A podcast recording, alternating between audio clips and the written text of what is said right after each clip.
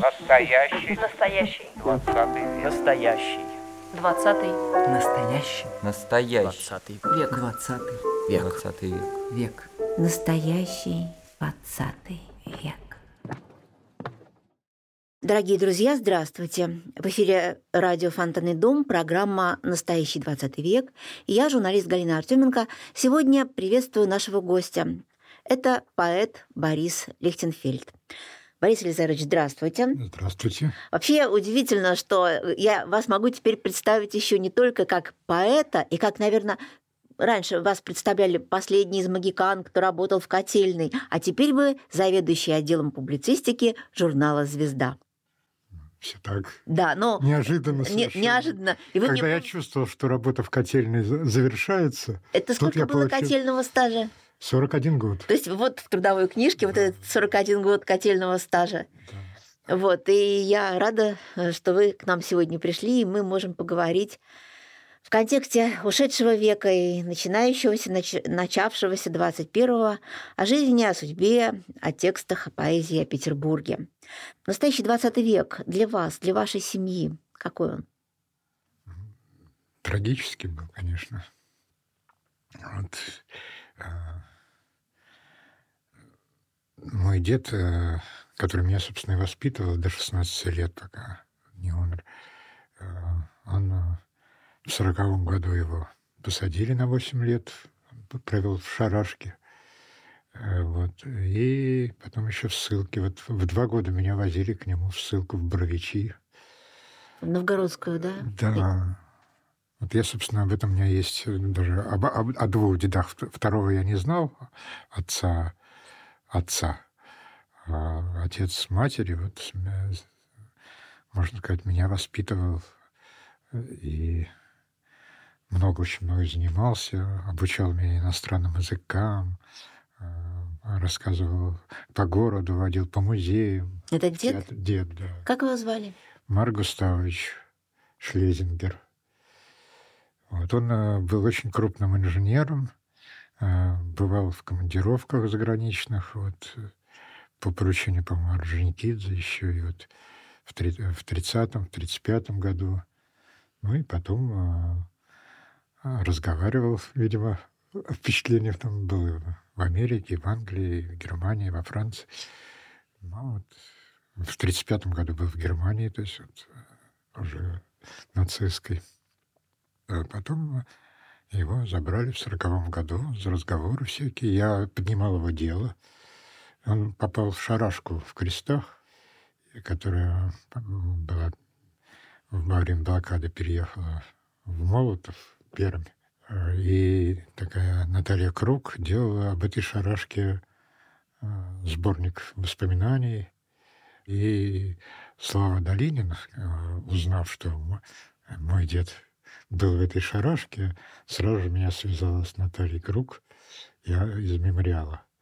И она попросила меня написать воспоминания. Я написал для воспоминания о деде для мемориала. Они там хранятся, рукописные причем. Я, Вынуждена сказать, мемориал признан Минюстом иностранным агентом. Я вот мне Долинина говорил, что вроде это к петербургскому не относится. Относится? Относится. Я его спрашиваю. Так и вот что ж там а, было в этих воспоминаниях? Вообще, чем дед занимался в шарашке? Э, Ну, ну, я знаю только одно, что он там сделал какое-то изобретение, которое, которым, как он рассказывал, лет э, 40 никто не мог, а он очень быстро сделал. Это на- нашел выход, и кто-то получил за это докторскую степень там, и так далее. Как мне Наталья Круг сказала, что это какая-то была артиллерийская установка. далее.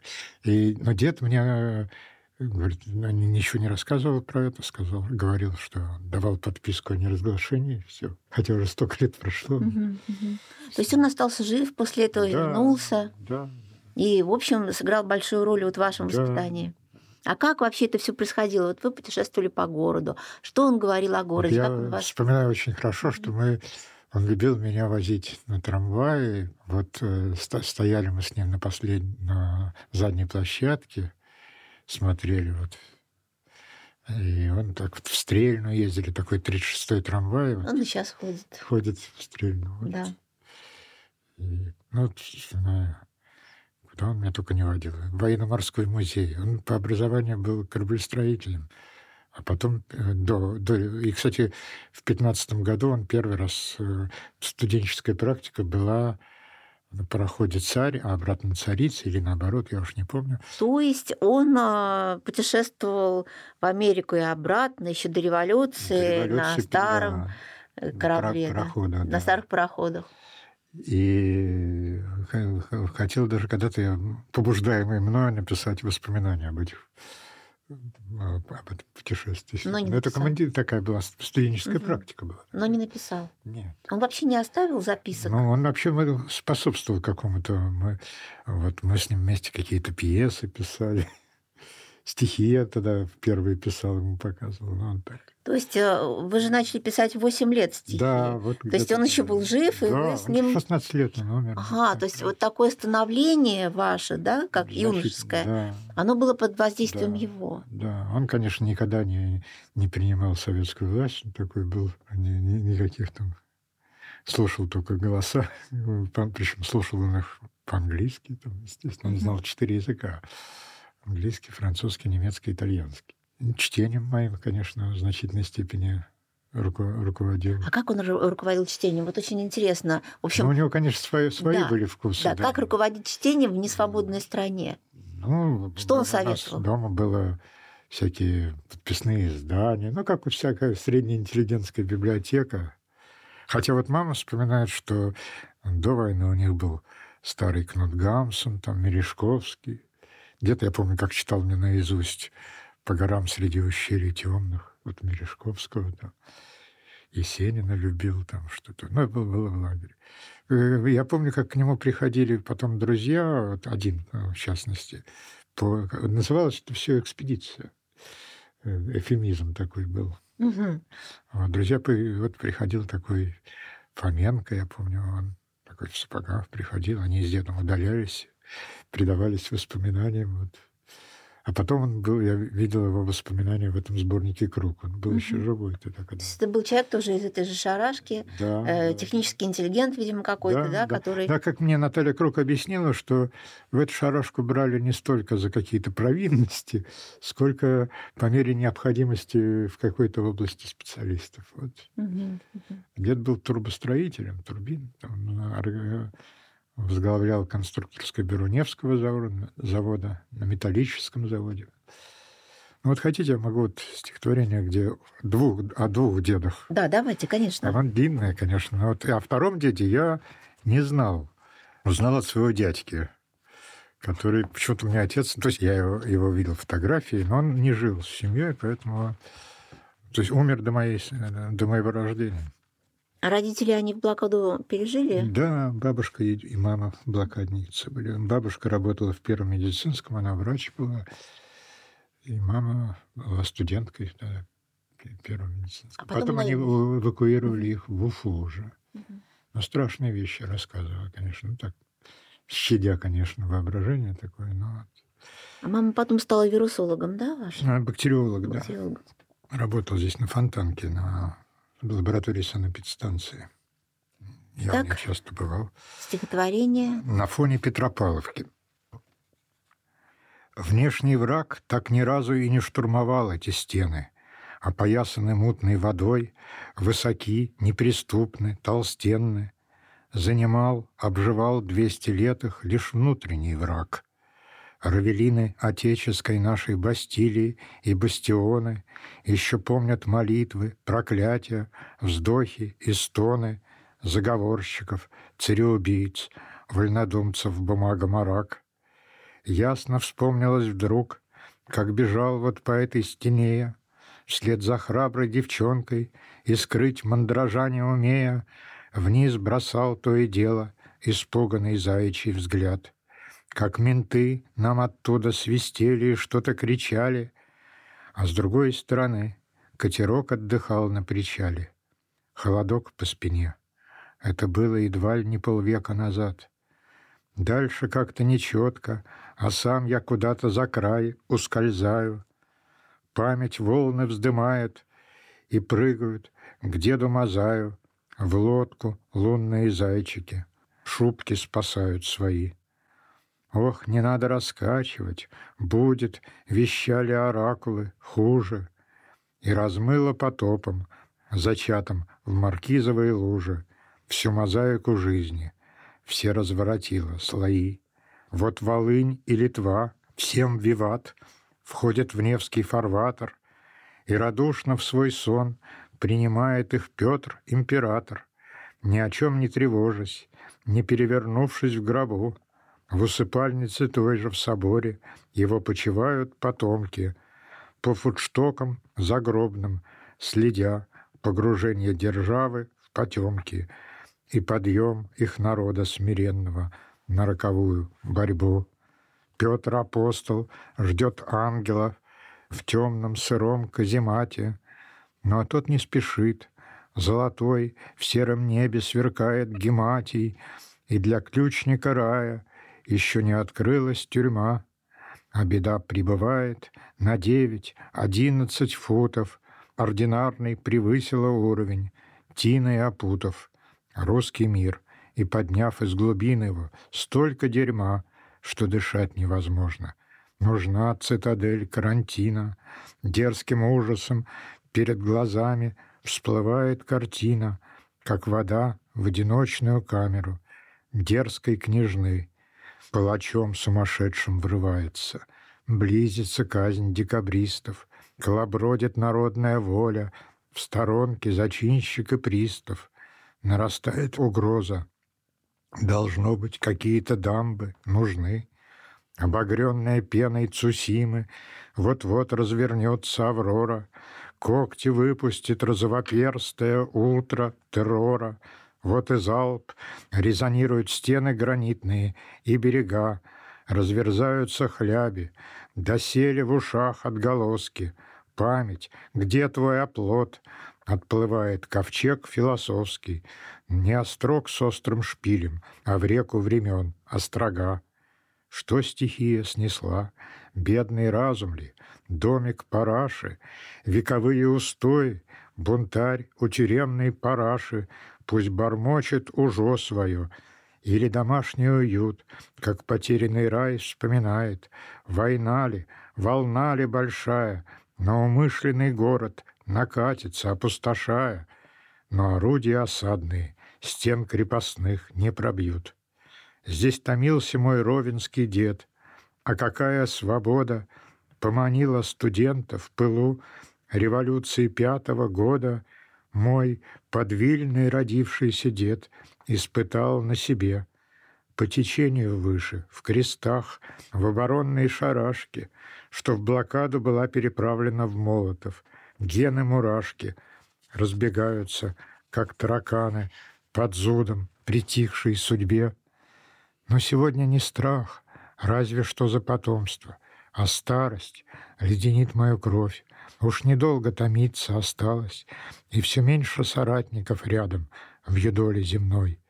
Не спасет от потопа меня этот заячий остров, из просонок порой, разогнав своих призрачных монстров. Голоса чьи-то слышу снаружи и чувствую, это за мной. Это стихотворение вы написали в 2015 году. Да, в 13 по-моему. Ну, вот э, там а, или дата 15 год. А, 15 а, скажите, пожалуйста, а вот почему вы а, с самого начала публиковались в самоиздате? И попыток, как я понимаю, публиковаться в официальных каких-то изданиях не было. И первое в России это уже был 90... Третий, наверное, Третий год, это да. Это... Валентин Левитин. Да, вот. Валентина Левитина сборник, был. Да, очень там хороший Очень хороший, сборник. я его помню, да. Помните, там э, участвовали многие мои Мгм. Вот э, как это все происходило? Вы начали Ну, писать помню. 8 лет э, стихи, Ну, юношеские, не детские. считается, да. Потом поступили все-таки в электротехнический. Это было влияние деда? Нет, нет, Нет? нет, деда уже не было. Мгм. Нет, как-то... Почему не гуманитарная стезя? Да, ну как-то, во-первых, всегда считала, что в гу- в гуманитарные вузы трудно попасть.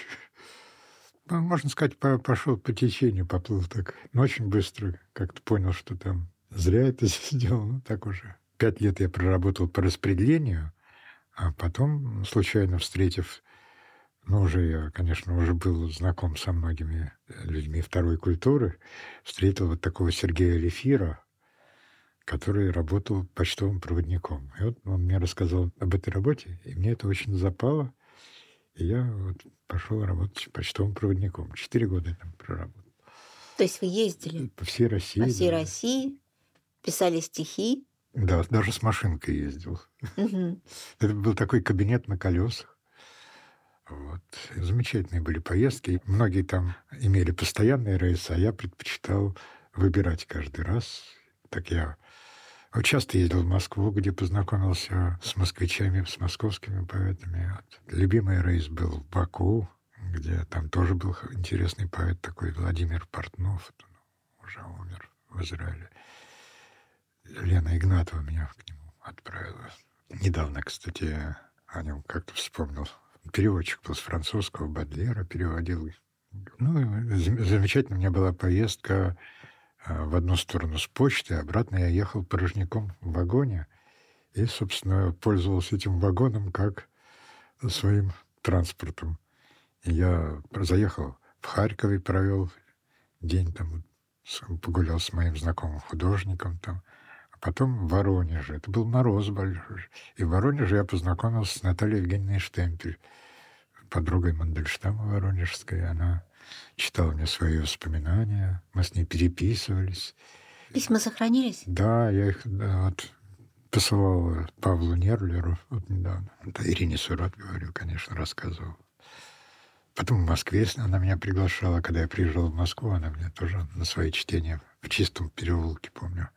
А письма пока не опубликованы, да? Нет. Будем ждать, когда Павел что-то ну, я ему сделает. послал, да, что-то Мгм. есть.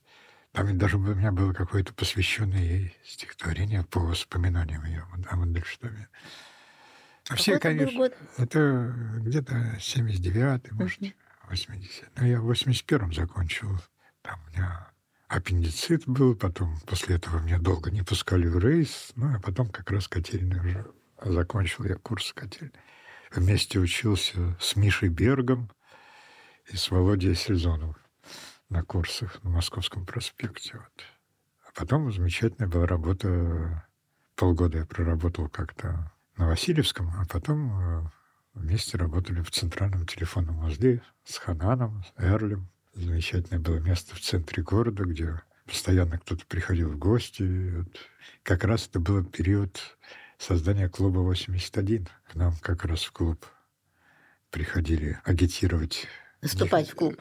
Да, 81. вступать, да, Сережа Стратановский, Борис Иванов. Вот они уговаривали Ханана и Эрли, но те были неколебимы. Понятно, Эрли тогда как раз занимался изданием а, Харамса с Мелахом. Всякие были истории там с Эрлем. В охране были, там летом в охрану переводили. Была такая история интересная, когда пишущую машинку украли в нашу смену, и нас с Эрлем вызвали на долгие беседу. Но как выяснилось, что это была не из машинки, и машинка, скорее всего, была подставная, а интересовал Володя Эр, конечно. Мгм. Вот так долго мы с его женой тогдашней Соней сидели и ждали, когда он выйдет. А куда вызвали? Ну, в А. центральный телефонный узел. Ага. Ну, там, Но там ждали люди не из центрального узла. да, Мгм. такая была история. Много было всяких историй. Мы там, конечно, часто распечатывали на всех э, тексты, которые нас интересовали. В частности, я очень полюбил роман в стихах Бориса Куприянова. И вот Наташа Лесниченко была такая у нас.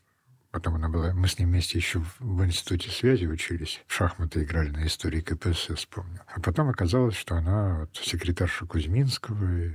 Тогда она была женой Йола Рыбакова, художника. И и вот была история замечательная, когда в ожидании обыска у них, потому что до этого у Евдокимова Ростислава было, они с ночью мне позвонили, надо срочно отдать журнал «Часы» там, или где-то был Куприянов там, и помочь тогда. И вот мы встречались, они приезжали к моему дому.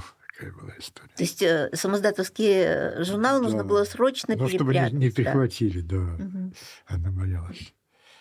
Зато потом вот, э, я поспособствовал изданию романа в стихах Куприянова отдельной книжкой. А недавно вышло это уже к 70-летию он издал еще раз. Там моя статья об этом романе в стихах тоже есть. Почему-то все больше любили его стихи 72 года. Вот у него такой сборник «Мечта и молитва» был. А я больше любил роман в стихах. Вот как он... Собственно, он отрывок читал его в клубе 81. Он читал совершенно божественно всегда, магически просто, я не знаю. И мы с ним на одном вечере выступали в музее Достоевского. И я как узнал, что я вместе с отцом Борисом теперь... Mm-hmm. Ну, тогда еще не был отцом Борисом, да, тогда еще. Вот, я говорю, давайте я первый буду. А потом, после вас читать невозможно. Угу. Вы с собой принесли книги, в том числе и вот э, ваше, мне кажется, ну, такое одно из самых важных произведений «Путешествие из Петербурга в Москву» в изложении Бориса Лихтенфельда. Это издано уже... Ну, это вот Виктор Немтинов издал. Угу. Он издавал очень хорошие книги. Он издавал совершенно бескорыстно. Вот э, он издавал и э, Владимира Эрля, Алексея Шельваха, Бориса Констриктора, ну, Первую книгу Светланы Кековой он издал. Ну, очень много хороших книг. А про эту он, книгу он услышал. И тоже совершенно я так серьезно не отнесся к его намерению. И вдруг мы встречаемся на Дворцовой площади. На... Все собрались после убийства Галины Старовойтовой. И вот там он подходит, такой, принесите книгу, он мне сказал, на, на, на этом вечере. То есть не на этом митинге. Uh-huh, uh-huh. И вот он решил ее издать. Ему понравилось. А когда вы писали «Путешествие из Петербурга в Москву», вот что побудило а, написать этот текст? Это трудно сказать. Он же очень сложный такой, да, из да, четырех частей он состоящий. Так, писался лет 17, наверное, да, угу. но как-то все так стало складываться, вот как, как-то... А, ну вот давайте так я скажу. У меня до, до этой книги было две самоздатских книги, которые я сейчас как-то не очень раскрываю. Это «В миру» называлось, и в 79 году, и мифология опыта. Мифология опыта — это была такая поэма. В Литве в основном я писал. У Ханана была такая вотчина в литовской деревне Лишкева, куда я тоже приезжал. И там вот писал. И там было все, и о деде в том числе, вот то, что я писал. И как-то подумалось, а что если вот сделать не документальную такую вещь, как бы воспоминание, а создать новую реальность, э, сюжетную, на, на, на основании. И так вот и возникло. То есть здесь как бы все персонажи местоименные, я и ты, два, так сказать, друга. Непонятно, к какому, к какому времени это относится. Максимально я старался время нивелировать. То есть плюс-минус там 50 лет там.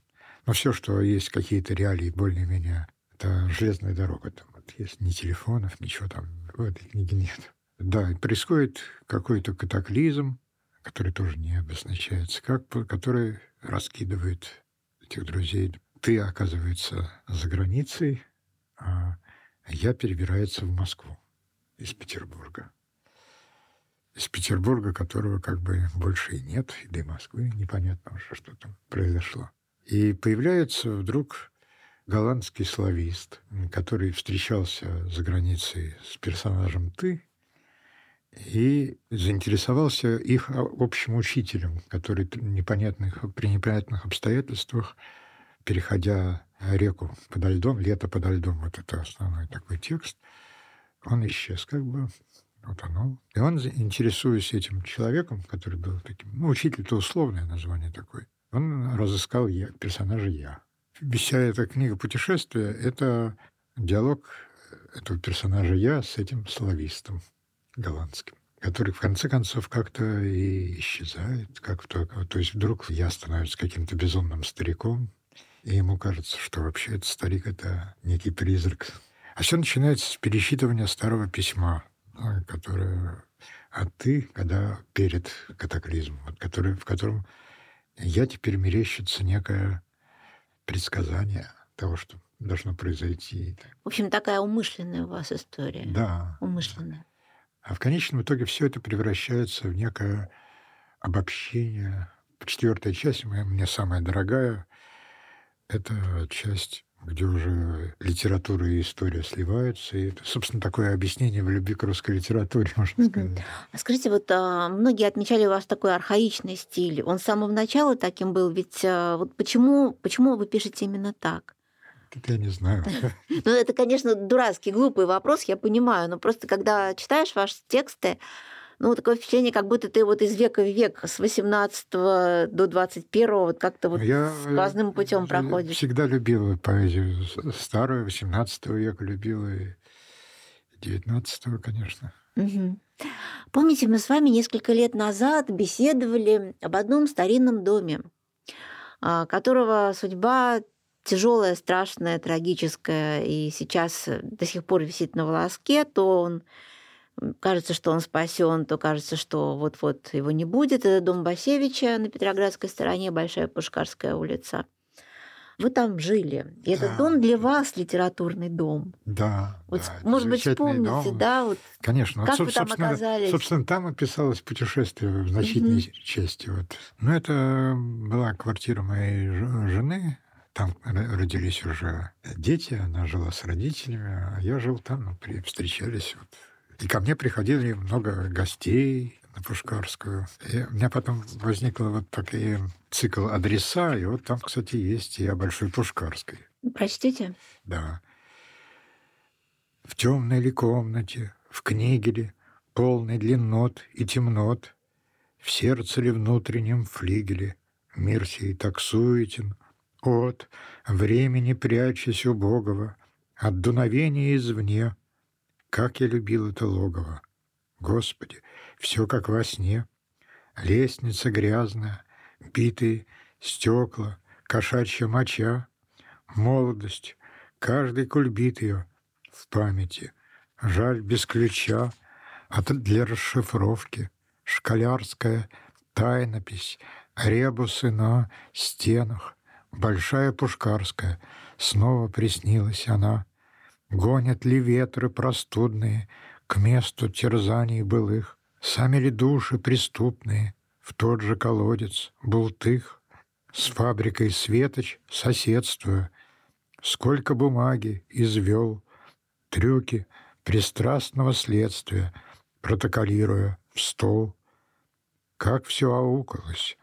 В кабеле после пожара обрыв было одно только алиби — логово, как логогриф хищного рыска. Бесхлопотно бродит стареющий зверь. Темная книга захлопнута, как заповедная дверь. Это сборник одно и то же. И он был издан Издательство «Алу- «Иолка» мгм, в 2017 2017 году. год. Да. Вы часто в начале своего творчества обращались к религиозной тематике, к библейской, а потом тексты стали все более какими-то такими современными, а, откликались на события, которые вот вокруг нас, которые болят. Как происходила эта эволюция? Вообще отвлекался я, наверное, всегда на происходящее. Конечно, старался не, не прямо как-то, ну, не знаю, как-то все очень переживается, трудно мне сказать, но я ви- ви- видел все время, к чему все идет, и с самого начала, и так все это было. Ну, и, и ни к чему именно конкретно, а вот э, когда что, что приближается катастрофа, это чувствовалось все время. Собственно говоря, и в путешествии это чувствуется. Ожидание катастрофы. Это А если вернуться к дому Басевича, кто там был, вот кто приходил, что там происходило? Сейчас смотреть на этот дом больно. Я все время вспоминаю этот фильм трагический над темной водой. Да, да, да. Да, где Абдулов там. да, Абдулов, это совершенно какая-то фантасмагорическая, трагическая история любви. Ну, совершенно какая-то такая, ну, я не знаю, слово дикое, наверное, нет, но вот слово ненормальное, не знаю даже, как подобрать, но очень... Ну, фильм такой, да, вот это фильм 90-х, и вот, ну, на взрыд. И одно из э, действий там происходит вот в этом доме как Это раз. наверху где-то. Да, да, наверху. А я жил на втором этаже, Мгм. не низко, наоборот. Рядом со мной жила внучка Бродского, как выяснилось. Позже Исаака. уже. А? Внучка Нет, Бродского. Бродского Иосифа. Внучка. Да. А с невесткой Бродского, вот, собственно, мы вместе боролись за то, чтобы этот дом сохранить, еще когда мы жили в нем. Мгм. Вот. Сос- соседка по, по лестничной площадке.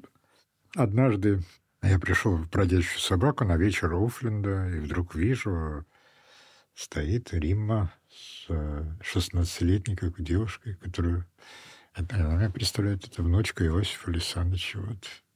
А ваши окна выходили во двор? Да, да, да, во двор с одной стороны, а с другой стороны там было прорубленное окно, оно выходило в детский сад. Который вот снесли Да. только что. Мгм. Это вообще такой... ст- У него же вот этот внутренний двор такой странной конфигурации. Да. А Вообще такой дом...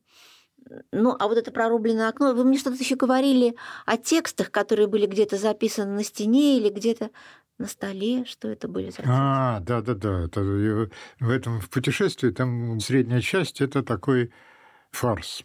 Вот он, кстати, на- наиболее связанный со временем, потому что там как-то э, я много использовал из самоздатской публицистики, ну и перестроечных времен публицистики. И э, как-то он э, позволял себе текст э, по-разному складываться. А мне надо было найти какой-то единственный правильный последовательность эпизодов, там много эпизодов разных комических. Он, кстати, возник на, э, как следствие одной самоздатской полемики, в которой я принял участие. Сперва это была статья такая в защиту Елены Шварц от э, всяких интерпретаторов, а потом стало, переросло в полемику с часами. Э, Вот. Но это было под псевдонимом БЛ, инициалами. Вот как-то мне это да- дало возможность какую-то комическую в себе найти струны. Вот был такой текст. И вот, чтобы этот текст как-то выстроился от ремонта, там у нас оставался большой кусок фанеры. Это вот в доме Басевича. Да, Мгм. да. И я кнопками пришпиливал, и так, как художник смотрит на картину и смотрит, вот, нет, это надо переставить. Э, То есть такая э, конструкция текста, вот его Да. архитектура, она была Да, лучше видна вот на этой Да, фанере Да, да, в старом доме. да, да. Вот. А что потом стало с этой фанеркой? Ой, ну, наверное, выбросил. То есть не Когда сохранился уже- такой памятник Нет, эпохи? нет. Я даже выбросил плакат, с которым я ходил на шествие. Помните, был такой перед 19-й партконференцией. И у меня он там... Я как на работе это работал вместе с Ахапкиным Олегом лечебно-трудовых мастерских котельной. И там я перед этой конференцией написал э, «Союз писателей. Порождение и оплот сталинизма». Такую Мгм. краску там нашел. И с ним пошел, вот, прошел наше пошествие. Вот, подходили люди, и спрашивали, что вы имеете в виду. Так, ну, так как-то забавный диалог был. Вот. Но и не сохранилось. И Оно у меня было, а, до- пока вот дом не, не расселили, тут я уже выбросил. Я так думал сохранить его. Вот такой большой лист. Вы уехали из Басевича в 2009 да? Где-то? Нет, в 2007, наверное. 2007, Нет, да. ра- наверное, так. вот. Потом же дом несколько раз горел, и вот Да. его судьба до сих пор вот такая достаточно трагичная. А вообще вот э, ваше отношение... Да, да, ваше отношение с городом. Вы в своей поэзии часто обращаетесь к петербургским памятникам и ведете с ними какой-то такой диалог. Вот э, отношения с городом, что для вас Петербург и взаимоотношения с ним, какое место он занимает э, в том, что вы творите, что вы создаете? Ну, наверное, пе- первостепенное, конечно. И мне когда-то очень понравилась работа э, Владимира Топорова «Петербургский текст». Я, конечно, считаю, что вот путешествие из Петербурга – это, конечно, моя попытка вписаться в этот же петербургский текст. Когда-то мы с Валерием Скобло устроили такой вечер «Петербургский текст» и «Ленинградская школа поэзии». Вот мы такой вместе ну, не, не знаю, насколько это получилось, но во время этого вечера я зачитывал цитаты из Топорова, вот так. И читал что-то отсюда, вот из Пе- Петербургска. А у вас есть сейчас какое-то стихотворение о Петербурге, которое вы могли бы прочесть, которое вот сейчас именно ложится на душу? Ну вот кроме того, что мы сейчас с вами прочитали, посвященное дому Басевича. Вообще я все думаю о вашей этой цитате, поняв, оставайся не понят, язык обретая молчи. Вот почему так? Это же вообще оксюмарон какой-то. Поняв, оставайся не понят. Ну, вообще в русской поэзии такой есть. Там, как сердцу высказать себя, другому как понять тебя. Или там у Гребенщикова можно быть близким, но не ближе, чем кожа. Ну вот что это такое? Язык обретая молчи. Ну вот обрел человек язык, да, вот у Пушкина же еще, да, у поэта. А почему же надо молчать? Наверное, это имеет корни, как то ли у Льва Шестого, я ведь прочитал когда-то, что все философы делятся на тех, кто хотят быть понятыми, и тех, кто хотят понимать. Я себя сразу же отнес к тем, кто хочет понимать, а не быть понятым. Угу. То есть это о понимании. о понимании. То есть ты обладаешь языком, и ты можешь понимать, и не обязательно быть понятым. Наверное. Итак, мы нашли стихотворение. Да, я вот нашел самое старое. Это я все новое читал, сравнительно новое. А вот стихотворение 82 года «Библейский сюжет», посвященный Олегу Ахапкину. Ну, вот вспоминаю, как я тогда жил в мансарде на углу Маклина, Маклином и э, декабристов, ну, то есть офицерской английского проспекта. С другой стороны, жил на Альподольске. В общем, там Напротив жили Левитины, скульптор Жанна Бровина.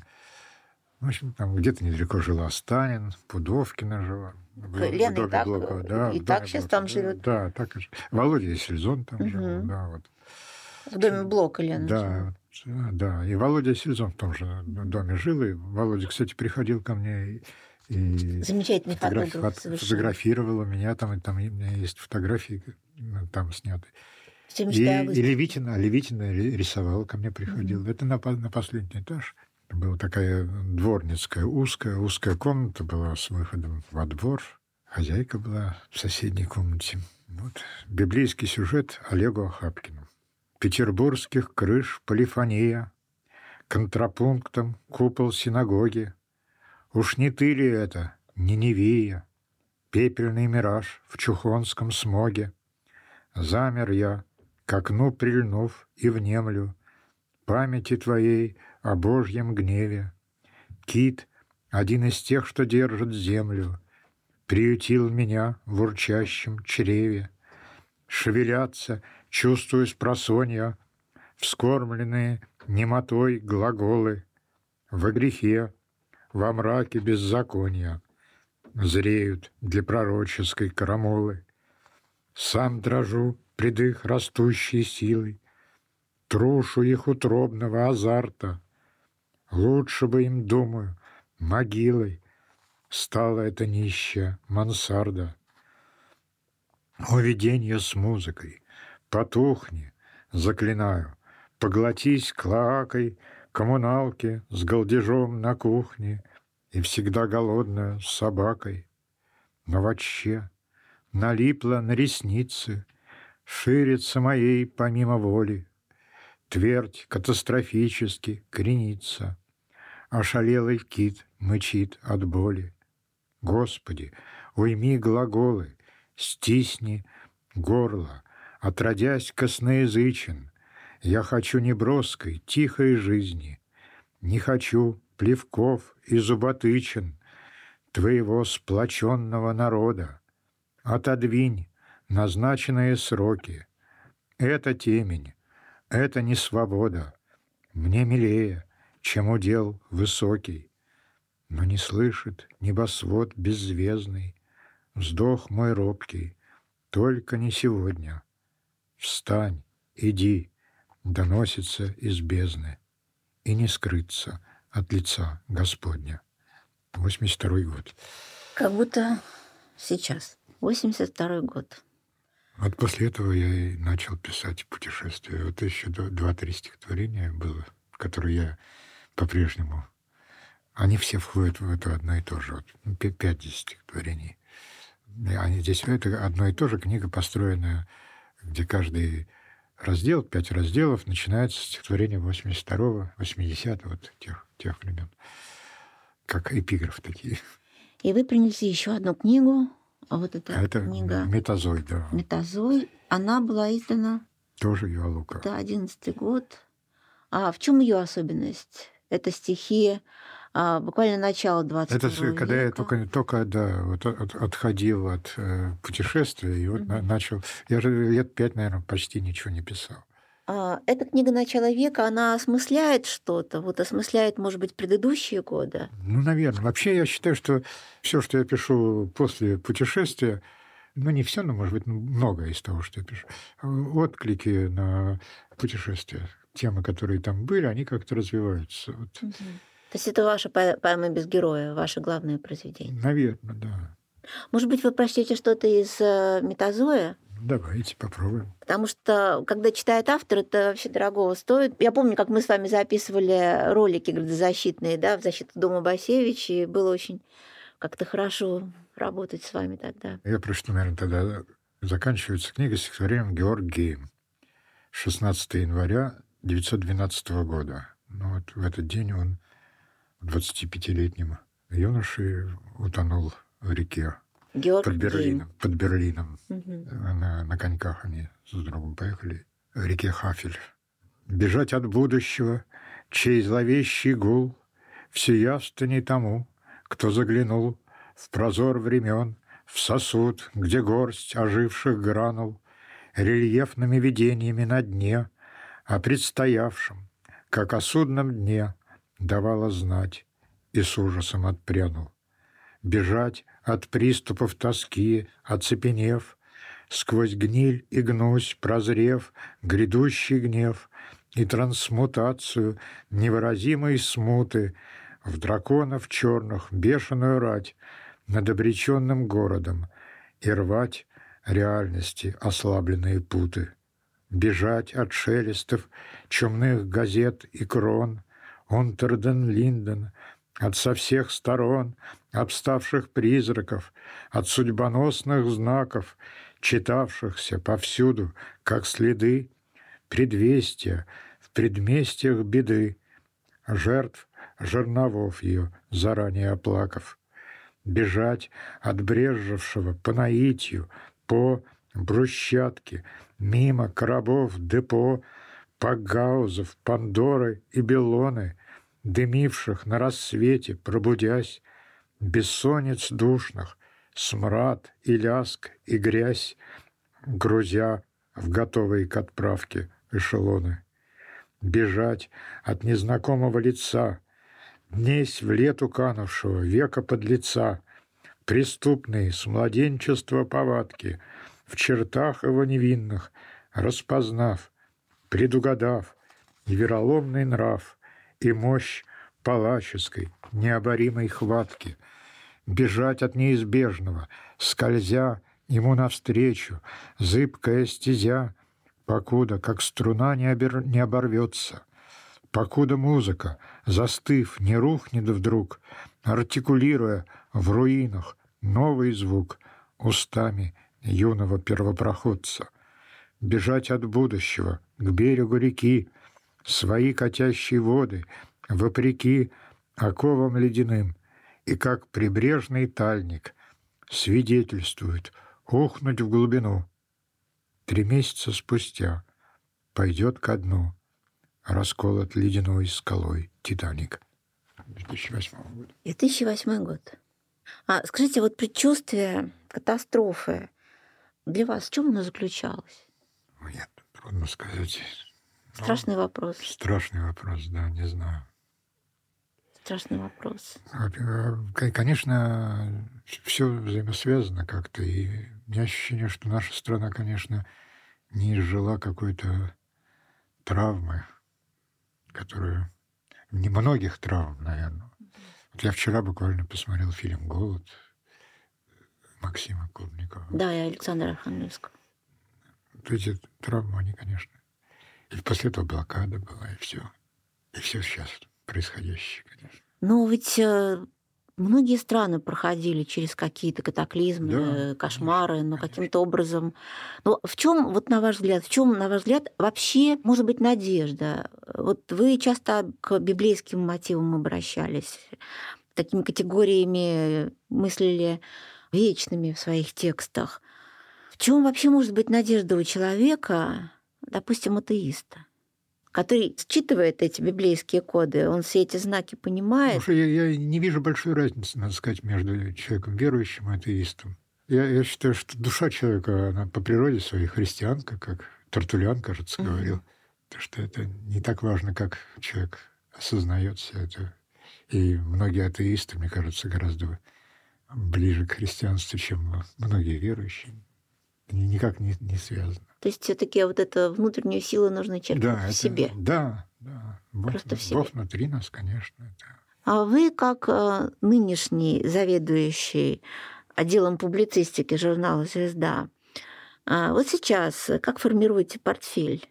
Вот я только начал формировать, до Вот, этого, да, до этого я интересно. только редактировал то, что мне предлагали, но в какой-то момент Яков Аркадьевич Гордин сказал, что вообще в мои обязанности входит и выбирать авторов. Я обратился ко многим своим знакомым, кто как-то подчеркиваю всякий раз, что э, публицистику в журнале понимается очень широко и просто судя даже потому, что я редактировал, туда относятся и какие-то исторические материалы, и э, воспоминания. Ну и вот э, первые, кого я нашел, это была Татьяна Горичева. Знаменитая, Знаменитая, да, да. потрясающая. Что же она предлагает? Получилось так, что первый ответ был, что она сейчас занята, пишет э, книгу, вот, и это передал Якову Аркадьевичу. Он сказал, так пусть даст отрывок из книги. И я ей, соответственно, передал. И она дала отрывок из книги, которая уже вот-вот выходит. И мы поторопились в первый номер, и она будет в первом номере. В первом номере Это чтобы 2023 В год. журнале есть принцип, чтобы всегда бы- быть, э, публиковать только то, что нигде не публикуют, не опубликовано еще. Книга выходит в Москве, называется «Пустыня растет». Это ее дневники. Там очень много о защите животных, такого философского много всякого. Я даже ей позвонил, мы с ней поговорили, она была очень рада. Что. Я у нее был в Париже, когда пять лет назад я побывал там приглашению одного знакомого. Вот, и он э, к ней, гости на Монмартре, к ней приходил. Там, теплый очень. А в этой книге она что-то пишет вот о женском движении, вот там Но, есть. э, есть. Нет, пожалуйста, история. больше. э, а, а, это в преамбуле, там не в преамбуле, а в справке. Я там дал, что она женщина, участвовала в «Женщине России». Причем она об этом не написала, но я это нашел в книге сам издат. Ну, конечно, да. да. И 37 журнал с Кривулиным. Там она Кривулина цитирует там. Она цитирует там Цветаеву, потому что один какой-то парижский знакомый возил ее в дом, где Цветаева жила в Париже. Вот. Какой-то немец, который по-русски не читает, но вот почитал Цветаева. Будет все в этой книге, в, в этом отрывке. А еще кто? Ну, очень мне понравился, вот тоже будет в первом номере, Никита Елисеев. Очень живой такой текст, он такой... э, Я сразу сказал Якову Аркадьевичу, что этот текст надо бы опубликовать. Он такой как бы разговорный, такая импровизация вот, э, на тему террора. Там и соединяется, очень интересно соединяются бесы Достоевского, народная воля и э, фракция Красной Армии в Германии. Там не, не- мало кому известная история об одном полицейском, который убил э, иранского студента и как все-таки не смог спокойно жить дальше. Мгм. Оказался, да, и он работал. Ну, не буду опережать. Да, лучше конечно, конечно, да. лучше прочитать. А, и еще кто? Просто интересно, как, э, ну, не знаю, а, какие авторы... Ну, обратился я ко многим очень людям. Я надеюсь, что вот мне пришлет что-нибудь, э, обещала Елена Жирихина, это моя одноклассница с первого класса. Она стала очень известным историком Петербурга, архитектуры и всех. У нее там безумное количество книг. Она обещала что-то дать. Ну, Тут единственное сложно, что приходится просить э, такие материалы, которые не требуют иллюстрации. В «Звезде» иллюстрации нет. Но обещала что-то найти. Вот. Надеюсь, что аналогично что-то, может быть, Наталья Переверзенцева обещала тоже что-то подыскать. Хотел вот мне уже дать э, Михаил Талалай, такой старый знакомый по Да, самоиздату. конечно, конечно, Михаил, Но помним. Он в Италии же сейчас. Он в Италии, да. Хотел дать о Пауле Трубецком, о скульпторе. Но потом сказал, это ж без иллюстрации бессмысленно. Но, говорю, напиши что-нибудь Что можно без картинок. без картинок. да. Ну, в общем, а, вы в этом смысле хотя бы полны надежд, да? Что Да, я думаю, что а, что-то... хорошие авторы, то есть будет еще какой-то новый виток э, развития жизни журнала, и это вот тоже какую-то надежду все-таки внушает. Ну, не знаю. Я все надеюсь. Я что- обратился ко многим хорошим людям в общем, в Москве и и за границей. Надеюсь, что и дом Басевича все-таки, видимо, может быть, удастся его как-то. Очень хочется, чтобы дом сохранился и чтобы что-то в жизни вообще поменялось в лучшую сторону. А давайте еще что-то прочтем. Вот знаете, вот что из того же... Просто я очень люблю слушать, как вы читаете. И вот такая возможность оказалась. Просто интересно, что я тут э, недавно с внуком, три года ему исполнилось только что, но это было летом, ему еще не было трех лет. Мы сходили в железнодорожный музей, мой любимый, Это в какой? Который на, около Юсуповского сада. на Садовой который Да, улице, да. да? У меня, кстати, про него тоже есть стихотворение, но не знаю. Вот. И потом пошли... а, Родился я первые 12 лет, прожил на Столярном переулке. Достоевские места. Да. Я, кстати, недавно очень пересчитывая Достоевского, подумал, э, что именно дом Раскольникова – это мой дом. Но выяснилось, я там связался с, с Натальей Шамбаевой, она меня еще с кем-то связала. И выяснилось, что это вот дом построен после смерти Достоевского все-таки. Дом 9 по Столярному переулку. Нумерация была тоже менялась с тех пор. Хотя называют дом 9, вот э, когда у Сонечки Мармеладовой, он говорит, столярный дом 9, э, дом Шиля. А дом Шиля тоже. Это там э, дом Шиля на самом деле, как я выяснил, это дом на Малой Морской, где, откуда, собственно, Достоевского арестовали. Видимо, он просто перенес. Хотя Шиля были на Столярном переулке, но другие дома. Мгм. Так вы с внуком-то потом куда пошли? Так, да, я на- начал я сколько раз приходил к своему дому, и всякий раз так, ну, иногда и, в ворота не зайдешь, иногда. А тут зашли и поднялись ну, в квартиру. Я на- набрал воздуха и позвонил.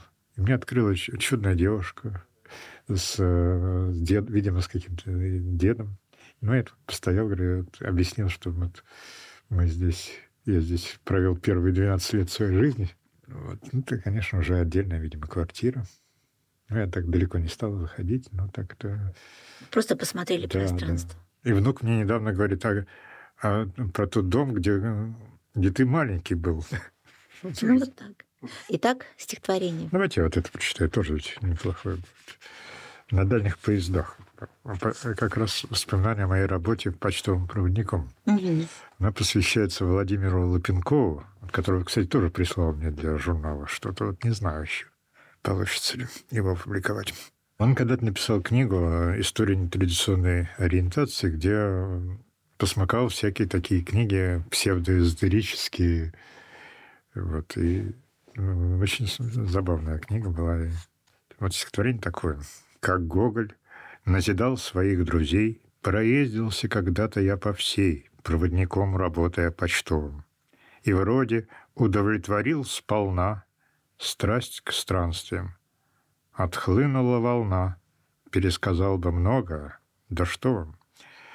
Когда состав мой полз через Урал, когда, сжимаясь, отступал, орал, караем богом солнца разъяренным за то, что в суе окликал его, не токмо взором проникал я во град Китиш, духом ею покоренным. Влек философский камень, а латырь, то в лесово, то в степь, в тот монастырь, где наш Грааль, нетронутый Перуном, хранит в веках, как жертвенную кровь, всю мудрость мира, вторя вновь и вновь славянской вязью, скандинавским руном. Протяжный зов бухарского муллы сквозь аромат цветущей мушмулы манил чужим укладом и ландшафтом. Тамбовский волк, отбыв двенадцать лет, через меня передавал привет сибирским пихтам, заполярным шахтам. Соль проступала, и простором сим пленен, язвим, Салим, Иерусалим, я ощущал в крови своей броженья, под стук колес немолчный, в полусне Вбирал я всеми порами извне Языков вавилонское смешение. И древний лад, как неизвестный яд, По всем распространялся жилом вздутым. И понимал я, где-то наверху там, Средь облачных она бытует гряд, Невидимо гиперборея над Гремучим железнодорожным спрутом. Ах, жизнь моя, как била ты ключом, Всея земли тебя питала сила, Свои мечталось корни извлечем Из недр Тибета, из долины Нила. Припомнить бы, о чем она бубнила, Шаманила и шамбала о чем. Спасибо большое. Спасибо, Борис. Итак, мы сегодня беседовали с поэтом, заведующим отделом публицистики журнала «Звезда» Борисом Елизаровичем Лихтенфельдом. Большое спасибо, что вы к нам пришли. Я надеюсь, что мы еще встретимся здесь. Спасибо за приглашение.